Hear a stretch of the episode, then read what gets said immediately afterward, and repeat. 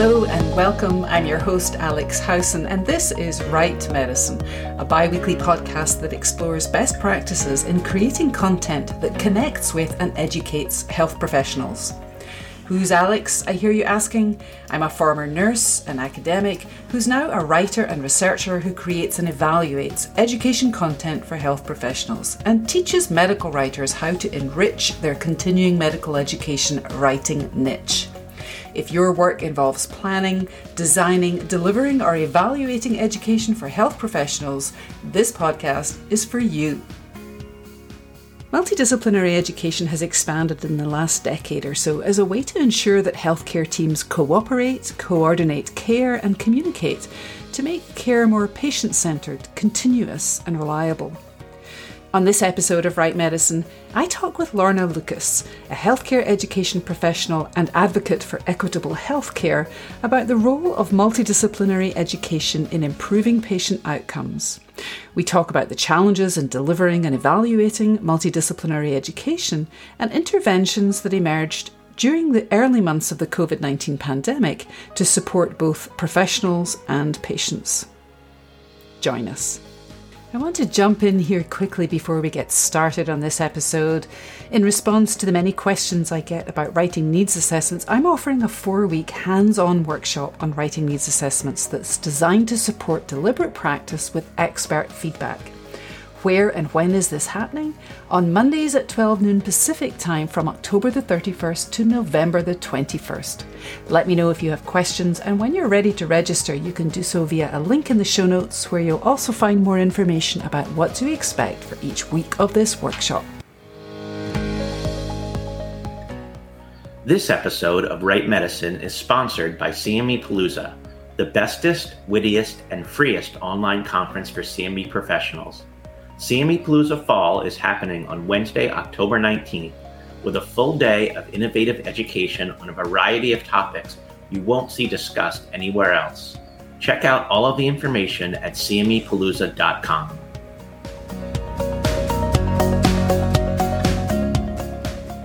Hello and welcome to Write Medicine. I'm your host, Alex Howson, and I'm here today with Lorna Lucas. Welcome, Lorna. Hi, thanks so much, Alex. It's great to be here. It's good to see you. So, you know, I like to start by asking people to tell us a little bit about who you are and your background in education for health professionals. Absolutely. Well, I am so excited to speak with you today. And like so many talented professionals in this space and arena, it's kind of been such a whirlwind and such a journey to to be here and to become a professional healthcare educator. So, uh, you know, it's it's funny I always had wanted to be involved in healthcare. I thought I wanted to be a physical therapist. You know, in high school I worked at a physical therapy office. But then I started to realize that if I wanted to be a physician, I would have to maybe, I don't know, deal with cadavers and things that I was not probably going to be able to handle very well. And so, coming from a family with a long history of being in the healthcare space, I knew that there were other ways that I could probably contribute to healthcare and education. So, it kind of found me, I think, through the years and really focusing on, you know, how do you organize? How do you build around ideas and concepts to really help the cancer care team in this case? And so, you know, through the years, I was involved in various medical organizations, and it was always kind of going back to how do you create and develop education that is meeting the learners where they are and, you know, developing education that's real world for them. So that's kind of where I've been and through the past oh goodness, almost 12 years now, I've been involved in some capacity of working together with the amazing healthcare professionals, uh, most recently in the oncology space. But really working together hand in hand to identify where there's gaps in education and to really develop those methods and, and models for education that truly does tap into what they need at the moment and look at the patient journey is really the guide for how to develop that type of education to support the healthcare professionals. So at the end of the day, it's always keeping the patient centered. And I am just so honored and thrilled that I've had the opportunity to work with so many healthcare professionals along the way. And you have worked with a range of uh, healthcare professionals. And it's interesting when you were talking about you know, really kind of zeroing in on developing education for health professionals where they need it and, and what they need. I was thinking, I trained as a nurse decades ago, and education was not like that. It was very much a kind of rigid curriculum. And I can remember many of us thinking at the time, this doesn't really reflect what we're doing in the clinical space. And so, you know, it's interesting just to kind of be mindful of, you know, how much has changed over the last few decades. Absolutely. Now, you've worked with different kinds of healthcare professionals, including gastroenterologists and mm-hmm. oncologists. Can you talk a little bit about developing education that has a kind of multidisciplinary spirit uh, how that fits into the overall approach to improving patient outcomes. Absolutely. So, yes, several moons ago, used to work with the American Gastroenterological Association. And there was a wonderful little conference, I say a little sarcastically, called Digestive mm-hmm. Disease Week, which is still thriving and, and it's a mm-hmm. wonderful conference. And it actually convenes the membership of four societies that all focus on different disciplines involved in GI care. And what is so magical about that type of education and and building that content was realizing that it really is a team approach. We can't just focus on just one discipline and what they're going through or what their needs are as far as education but really looking holistically at the the team dynamic and again at the team for the patient care and what their experience is going to be like and truly aiming for that coordination is so important because it's great to have everyone performing at the top of their license and their medical discipline. However, there's so much kind of in between the cracks that's needed for that coordinated care. Um, so that was really my first foray into realizing that we need to look beyond just one discipline at a time but truly build that comprehensive education that really brings into consideration all of the different disciplines and where along that patient care journey they're involved or touching a patient.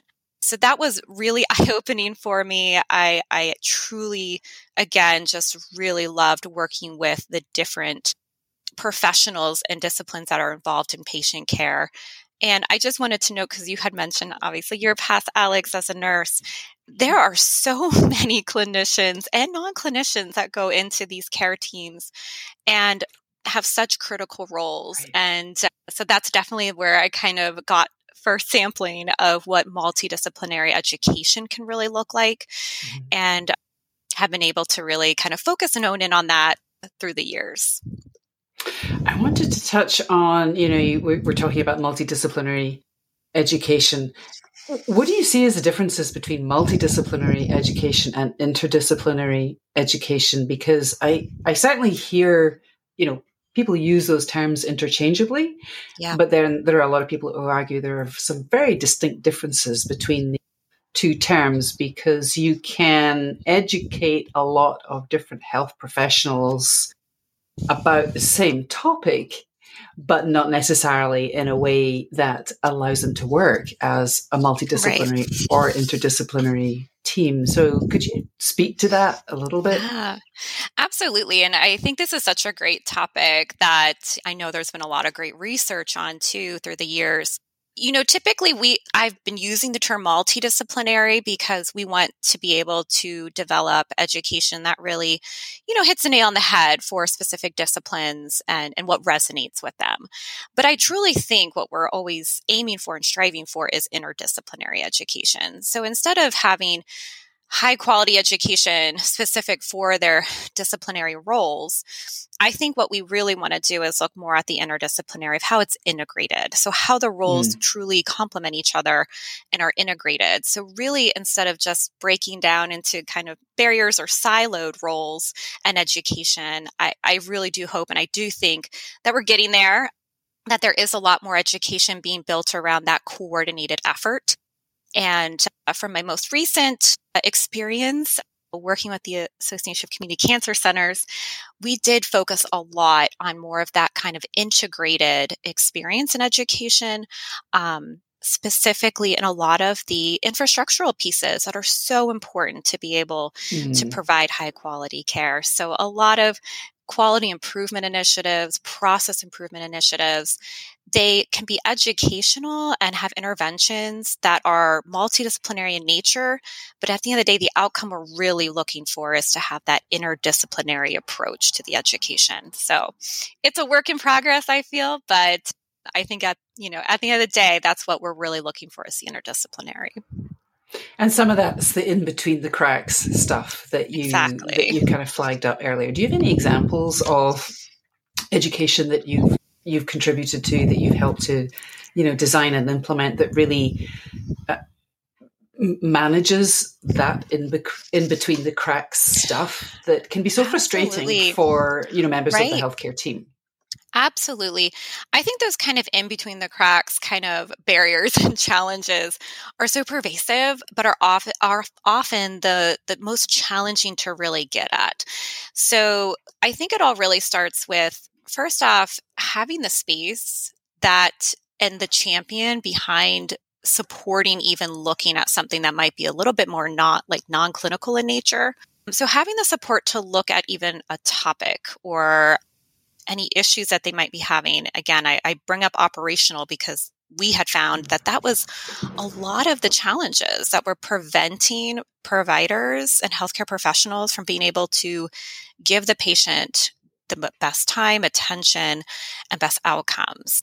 So, you know, a lot of the times it can be things that are just a process or a workflow or a physicality issue within a building or within the cancer program or the clinic.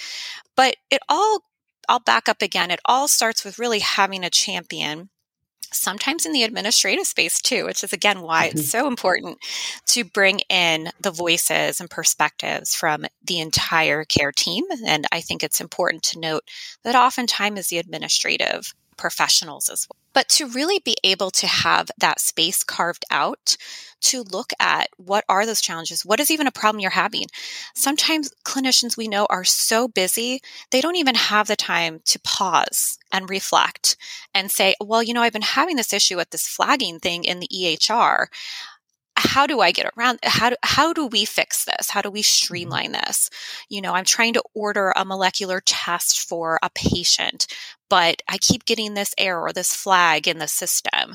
You know, so those are things that might be minor, mm-hmm. but we need to address them because we need everyone to be able to again deliver the best quality of care in such a timely manner since there's so many competing priorities.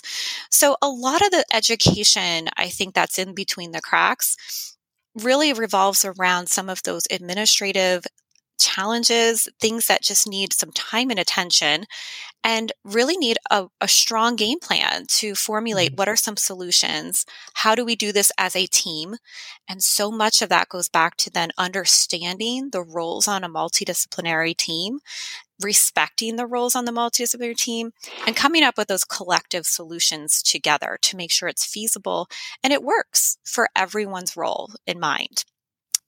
The examples we've seen over the years have been some kind of process improvement exercises that we've done to really look at what is the whole flow for something like ordering a molecular test for a patient whose mm-hmm. outcomes will probably be improved if they have access to precision medicine. But it all starts with the testing. So, where do we create those synergies and create that nice flow that really respects everyone's role on the team and at the end of the day then results in better outcomes and care for patients.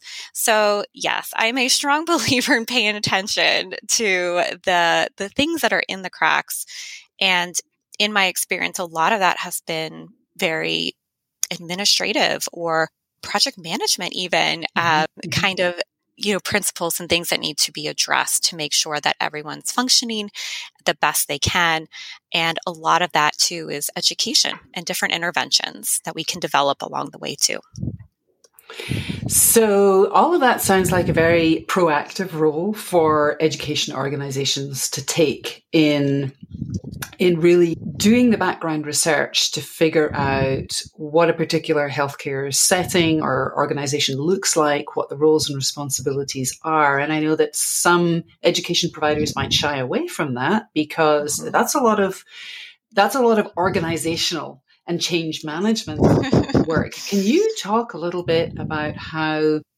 education providers such as ACCC approach the kind of question of identifying what are the things that we need to look at and be aware of, you know, operationally or strategically or in terms of roles and responsibilities mm-hmm. within a given healthcare context? You know, how do you start that process? How do you identify a challenge that education is a suitable intervention to uh, be part of the solution? Well, I think as a, as a healthcare educator, I want to say, well, the answer and the solution is always more education. I think in this case, it's just so important to always start off with really convening again all of the voices, all of the perspectives, anyone that has a role, and really elevating to make sure that they they feel heard.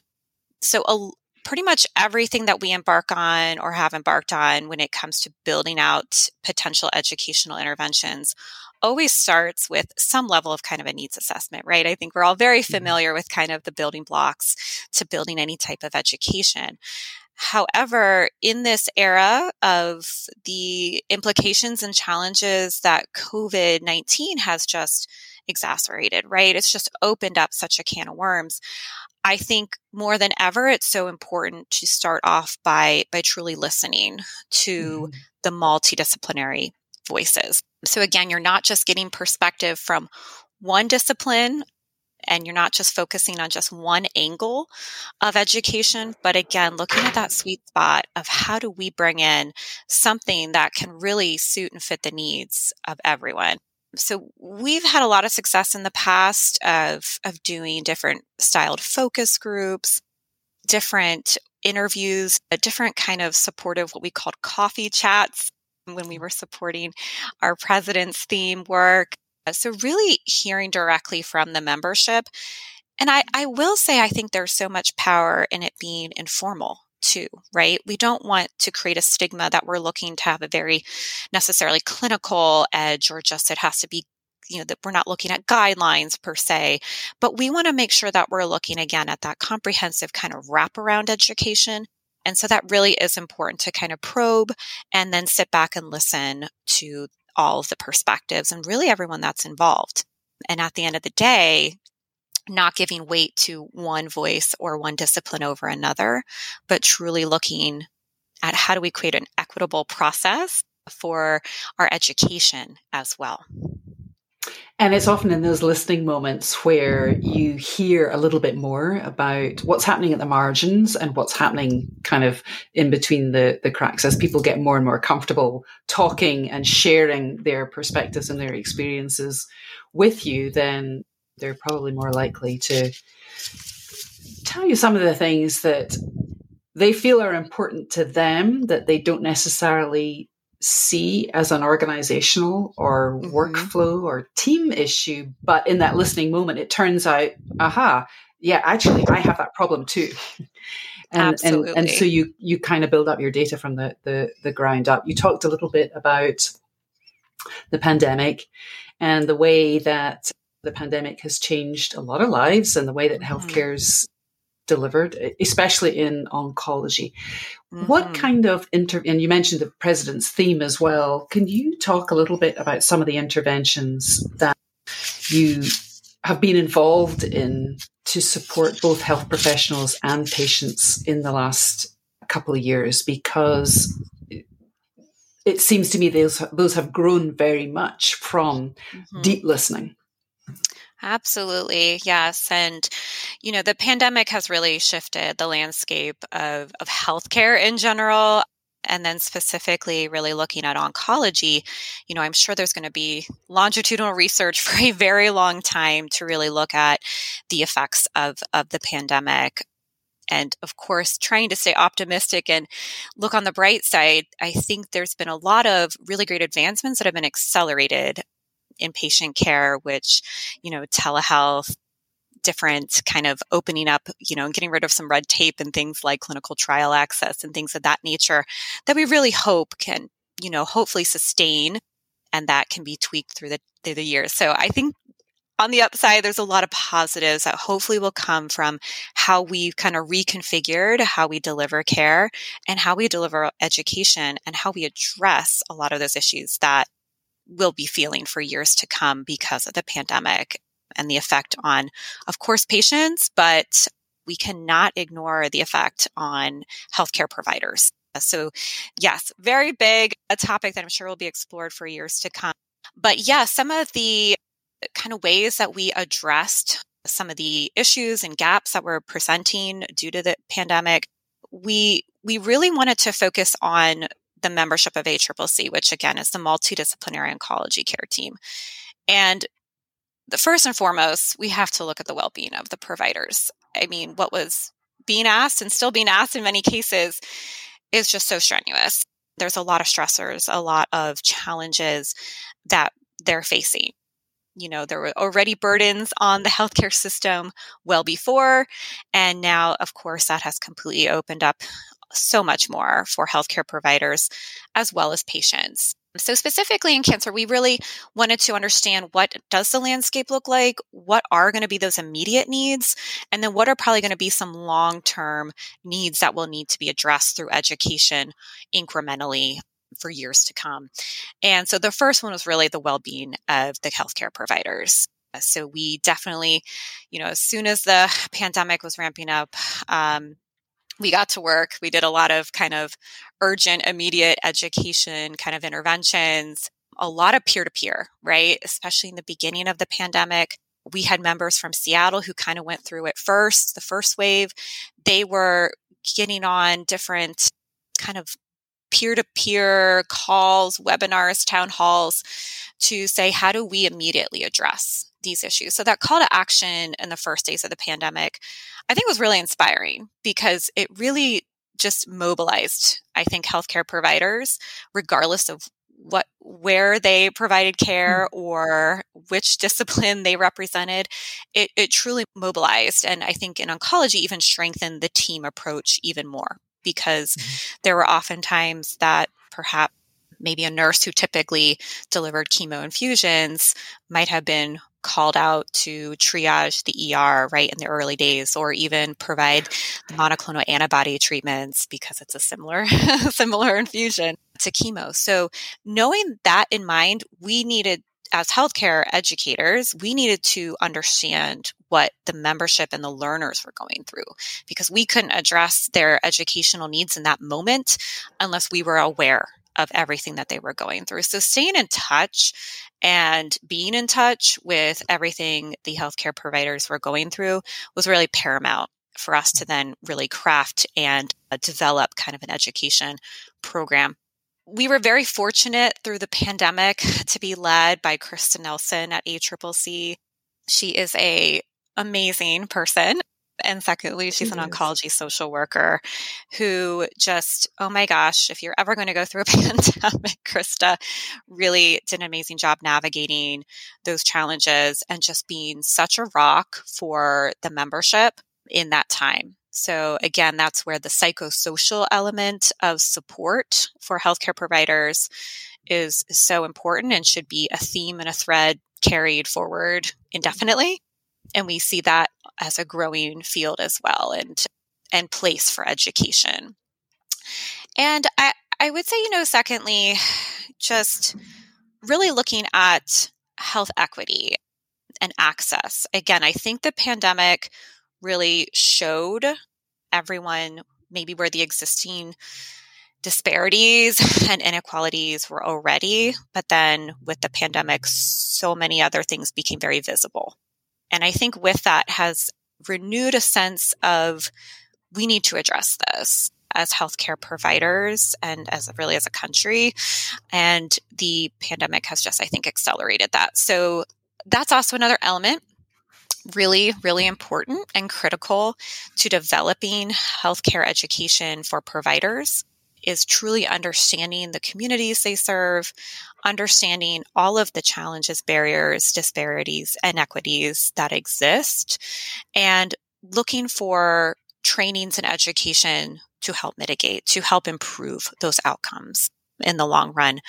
And that's definitely not probably going to be solved overnight, but it's the fact that the awareness needs to be there and acknowledging that there are so many gaps and challenges and really taking the charge to incorporate into our education moving forward so that there should always be elements of looking at how we incorporate EDI into everything we do as healthcare educators, really understanding where the healthcare professionals are with their own psychosocial status and how we can support there.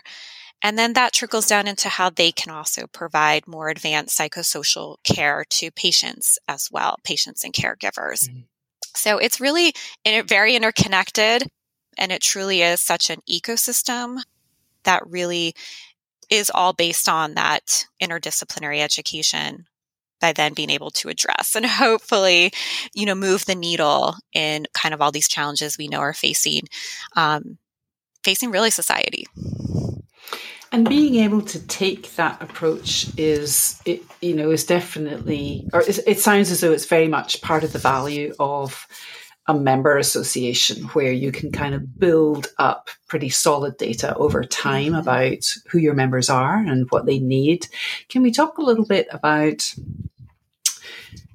the kinds of education that you have found especially effective in addressing the needs of the multidisciplinary care team, particularly in, mm-hmm. in oncology, but in any of the other areas that you've worked in as well.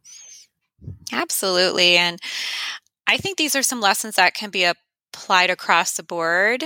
But I think, especially through the education and work that ACCC embarked on, it was really focused at how do you create access to education that can be applied regardless of the care setting, the structure of the cancer center, the community that they might be in. Is it a rural, urban setting? Just so many different factors can obviously impact how care is delivered and also how education can be absorbed in those situations.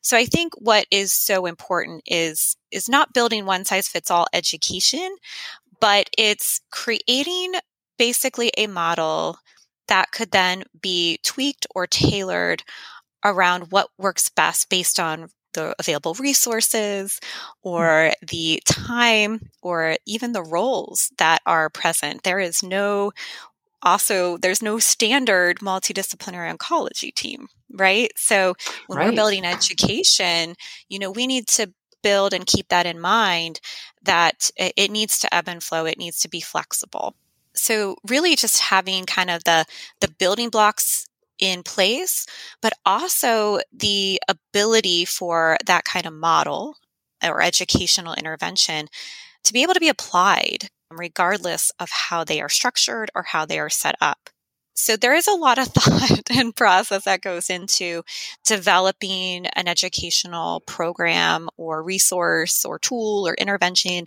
that could be applied at many different types of settings. Um, and again, with the pandemic, we definitely had to scale back a lot of the live in person education. Mm-hmm. So, you know, that was always kind of a, a bright spot to be able to even go directly to the membership where they were, whether it was a conference, a regional meeting, a workshop. And so a lot of that had to be completely reconfigured, which everyone has done. And if we hear the word pivot, I think one more time we might we might just, you know, give up. But yeah. I think not only did we have to really look at the formats of how we were delivering and making sure it was realistic and feasible for multiple settings, we then found that, again, by listening to the membership, that there are other ways that we can do it. So we definitely saw an increase in some of our education, such as like an echo series, which is a wonderful model and mm-hmm. format. We definitely learned that kind of some hybrid approaches to education was really well received. Creating some learning kind of platforms and spaces that um, used different kind of mixed methodologies, whether it be some kind of online kind of cohort, you know, interaction with each other with a faculty member, but then some self paced independent work. And then, of course, we still went forward with a lot of our quality improvement initiatives. They were just pivoted over to the virtual format. And we actually found that there were a lot of benefits to really transitioning pretty much all the models of education we did to virtual settings because it really opened up the ability for even more members of the multidisciplinary team to participate mm. and be active in the education. So, for example, if we did a virtual workshop on learning about the latest and greatest treatments for non small cell lung cancer, stage three, stage four patients, typically we would probably have a handful of clinicians be able to participate live, right? Between their schedules, seeing patients in clinic. Realistically, it would probably be a very small group and they'd probably be coming and going. What we found by creating a very deliberate virtual schedule and agenda is we were able to tap into even other departments. We were able to involve the pathology department. They were located offsite at a different facility altogether.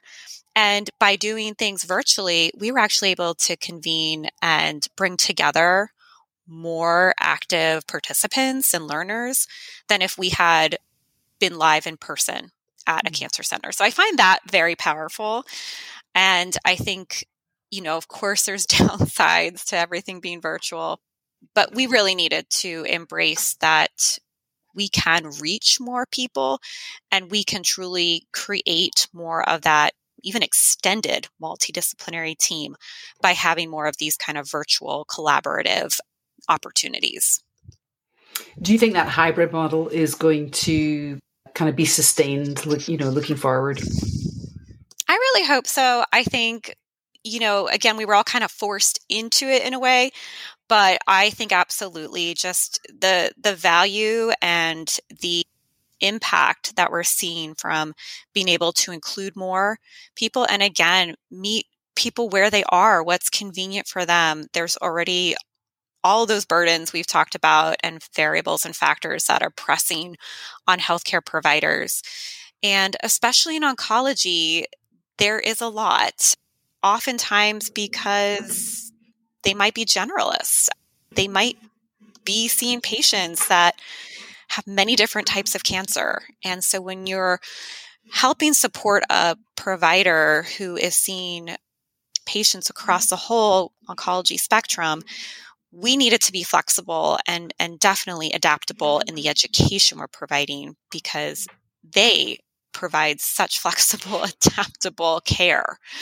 And so that was really, really important. And I think it will continue to be enhanced, to be improved upon but I think it's there. And I think the appetite and the interest and everyone, at least I think, sees the value that this hybrid kind of educational components can really bring. And looking forward, just to kind of wrap up, you know, you mentioned psychosocial education as an important part of overall education for mm-hmm. the oncology team in particular, but other healthcare professionals as well. Where do you see education really needing to kind of focus its uh, attention to in order to better upskill health professionals in oncology and in other disciplines or yeah. specialties? I think there's so many areas. I, I, think that's like a tricky one to really pinpoint. But I think in acknowledging and bringing forward that psychosocial has a place and that there is really truly a place for comprehensive care. And this doesn't even just apply to oncology, but really all of the healthcare professions. It's so important to look at the patient as a whole, right? We know that improved outcomes are going to be present if a patient is looked at more than just a patient or a case. And so there really is so much education that can still be done, not only to improve things in coordinated care, such as psychosocial support and other supportive services, but for the for the caregivers themselves they need that support to be able to provide for the patient. They need that education just as much. They're part of the care team.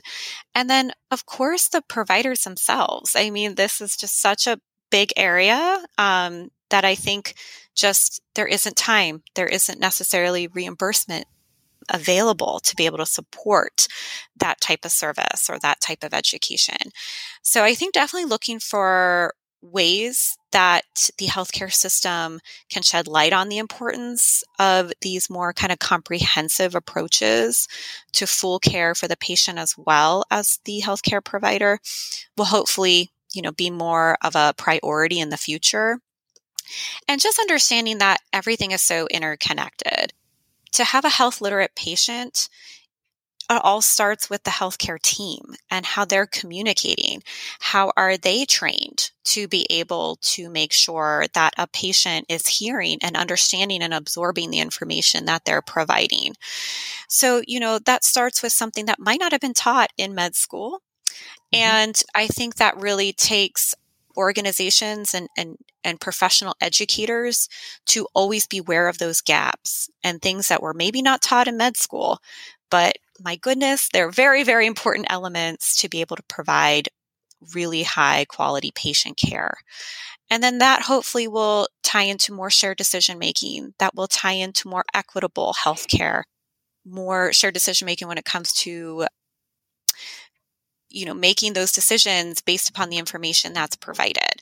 So that hopefully will go a long way in in dispelling some disparities along the way too. So knowing that it's a journey we we all know that this is going to be solved overnight but really having i think dedicated healthcare educators focused on again a lot of these connectors in between the, the typical, you know, education, healthcare education. So not really ever losing sight of those really important pieces that, in a nutshell, provide that coordinated care that the patient hopefully will receive. And that comes back again to in between the cracks and how important it is to have a powerful light to shine into those spaces because that's often where the gold is. Yeah. Exactly. Lorna Lucas, healthcare education professional and advocate for equitable healthcare. Thanks so much for sharing your insight and wisdom with listeners on Write Medicine. Thank you so much, Alex. It's been a joy speaking with you. We might think of multidisciplinary practice as disciplines with different goals working in parallel, and interdisciplinary practice as collaboration between medical and other health specialties whichever term we're using. Lorna reminds us that listening to a range of perspectives and voices from multiple disciplines is key in designing education interventions that shine a light into the cracks that often threaten to derail care coordination and become an unbreachable chasm. Virtual education formats often enable a wider range of team members to participate in education. Reach the extended multidisciplinary team and offer a flexible, adaptive approach that fosters flexible, adaptive care. Listening widely can also help education providers to identify strategies that drive more equitable outcomes for both health professionals and patients. This listening during early years of the pandemic mobilised a rapid psychosocial response to support oncology provider well-being in ways that also strengthen ties among oncology team members. Lorna reminds us that these ties between different disciplines and team members are so important and form a fabric that holds health professionals together and connects them with the communities they serve. Thanks for listening to this episode. As always, I'd love to hear what you think about this episode and the podcast in general. Which topics would you like to hear more about, and who would you like to hear from? You can email me, write a podcast review on Apple Podcasts or whichever platform you listen on, and you can also use SpeakPipe direct from the podcast page on my website. And if you haven't yet joined the Write Medicine community, there's a link to join in the show notes. And as a thank you, you'll receive downloadable bonus content from podcast episodes. Until next time, I'm Alex Howson, and this is Write Medicine.